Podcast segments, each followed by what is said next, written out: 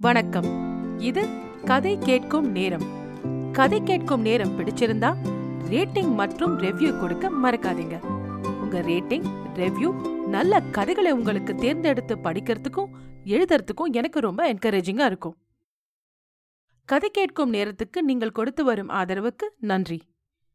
நீங்க இன்னைக்கு கேட்க போற கதை பேசும் காலங்கள். இறந்த காலம் நிகழ்காலம் எதிர்காலம். பேசினா எப்படி இருக்கும்? கேளுங்க. மூன்று காலங்கள். கடந்த காலம் நிகழ்காலம் எதிர்காலம். இந்த மூன்று காலங்களும் ஒரு நாள் விவாதம் பண்ணாங்க. யாரு ஒரு மனுஷனோட வாழ்க்கையில அதிக தாக்கம் ஏற்படுத்துறாங்கன்னு யார் ரொம்ப முக்கியம்னு ஒரு வாக்குவாதம். கடந்த காலம் சொல்லுச்சு நான் தான் மனுஷங்களுக்கு வாழ்நாள் முழுவதும் பாதிக்கிற அனுபவங்களை கொடுத்து அவங்க வாழ்க்கையில தீராத தாக்கம் ஏற்படுத்துறேன். நிகழ்காலம் உடனே சொல்லுச்சு கடந்த காலமே முக்கால்வாசி நீ கொடுக்கும் நினைவுகளை மறக்கவே எல்லோரும் நினைக்கிறாங்க. வருங்காலத்தை பத்தி யோசிக்கிறவங்க ரொம்ப கம்மி. இன்றைய பொழுது சந்தோஷமா இருக்கணுங்கிறது தான் நிறைய பேரோட ஆசை விருப்பம் எல்லாம். அதனால தான் yesterday is history tomorrow is a mystery today is a gift of God நேற்று நடந்தது வரலாறு நாளை ஒரு மர்மம் இன்று கடவுளின் பரிசு. நான் தான் கடவுள் கொடுத்த வரம். நான் தான் எல்லோருக்கும் முக்கியம். இன்றைக்கு நடக்கிற விஷயங்கள் தான் ரொம்ப முக்கியம் அப்படின்னு எல்லோரும் நினைப்பாங்க. இவ்வளவு நேரம் சும்மா இருந்த எதிர்காலம் சொல்லுச்சு? நீங்க ஏதாவது நினைவுகளை கொடுத்து இல்லனா ஏதாவது நிகழ்காலத்துல நடத்தி காட்டி தான் தாக்கம் ஏற்படுத்தணும். ஆனா என்ன பத்தின பயத்திலேயே எல்லோரும் அதிகம் யோசிச்சு பிளான் பண்ண ஆரம்பிச்சிடுவாங்க. நாளைக்கு என்ன நடக்கும்னு தெரியாம புரியாம எனக்காக காத்துட்டு இருப்பாங்க. இதுல இருந்து தெரியலையா? யார் அதிக தாக்கம் ஏற்படுத்துறான்னு?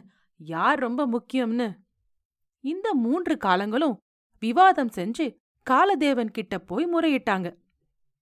காலதேவன் மூணு காலங்களையும் பார்த்து சிரிச்சுக்கிட்டே உங்களுக்கு உங்க மூணு பேர்ல யார் முக்கியம்னு தெரியணும். அத நான் சொல்லி தெரியறத விட நீங்களே தெரிஞ்சுக்கோங்க. அங்க பாருங்க அவன் பேரு அரவிந்தன். அவன் என்ன பண்றான்னு அவன் பின்னால போய் கொஞ்ச நேரம் பாருங்க. யார் ரொம்ப முக்கியம்னு உங்களுக்கே புரியும். நமக்கு உருவம் இல்ல. அதனால நீங்க தைரியமா அவங்க பின்னால போங்க.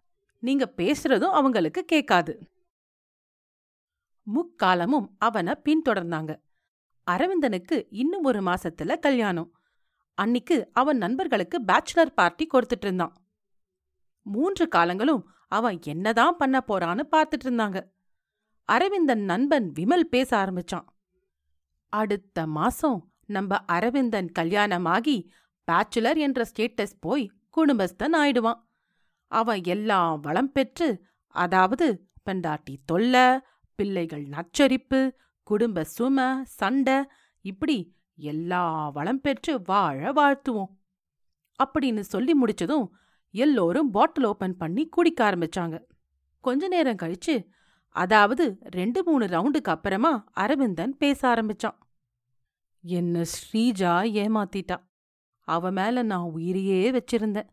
அவளை என்னால மறக்க முடியல. ஆனா இத கேட்டுக்கொண்டிருந்த கடந்த காலம் அடப்பாவி மறக்க முடியாதுன்னா எதுக்குடா அடுத்த மாசம் கல்யாணம் செஞ்சுக்கிற?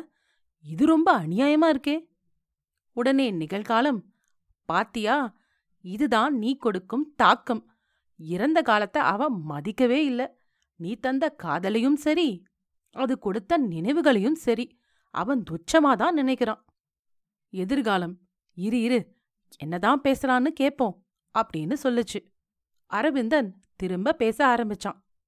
எனக்கு இந்த கல்யாணமும் பிடிக்கல இப்ப நடக்கிற எதுவுமே பிடிக்கல. நான் நாளைக்கு என்ன செய்ய போறேன்னு தெரியல. பயமா இருக்கு. இப்ப வருங்காலம் நிகழ்காலத்தை பார்த்து சிரிச்சுது. நிகழ்காலமே அவன் உன்னையும் மதிக்கல. அவனுக்கு என்ன பத்தி தான் அதிக பயம். நாளைக்கு என்ன ஆகுமோ என்ற பயம்தான் அதிகமா இருக்கு. விமல் உடனே எதுக்குடா உனக்கு பயம்? உன்கிட்ட எல்லாமே இருக்கே. இல்லடா நான் நிறைய லோன் எடுத்திருக்கேன். அது என் வருங்கால மனைவிக்கு தெரியாது. அதனால அட போடா யார் தான் லோன் எடுக்கல? நான் கூட கல்யாணத்துக்கு முன்னாடி பைக் வாங்க இன்டர்நேஷனல் ட்ரிப்பு போக நிறைய லோன் எடுத்திருக்கேன். இப்ப என் பொண்டாட்டி தான் அதுக்கு வட்டி கட்டுறா. எதுக்கும் பயப்படாத அப்படின்னு விமல் சொன்னான். இவன் தலையில இடி விழ இவன் ஊர் சுத்த லோன் எடுத்துட்டு பொண்டாட்டிய வட்டி கட்ட வைக்கிறானே அப்படின்னு இறந்த காலம் கோபப்பட்டுச்சு. அது கூட பரவாயில்லடா. ஸ்ரீஜா பத்தி எங்களுக்குள்ள நடந்த பல பிரச்சனைகளை பத்தி நான் இன்னும் திவ்யா கிட்ட பேசவே இல்ல. கொஞ்சம் பயமா தான் இருக்கு அப்படின்னு அரவிந்தன் சொன்னான். எதிர்காலம் ரொம்ப சந்தோஷமா? பாருங்க அவன் என்ன பத்தி தான் யோசிக்கிறான். இத சொல்லி முடிக்கிறதுக்குள்ள அரவிந்த நான் ஏன் கவலைப்படணும்? எனக்கு முக்காலம் பத்தியும் கவலை இல்லை பயமும் இல்ல.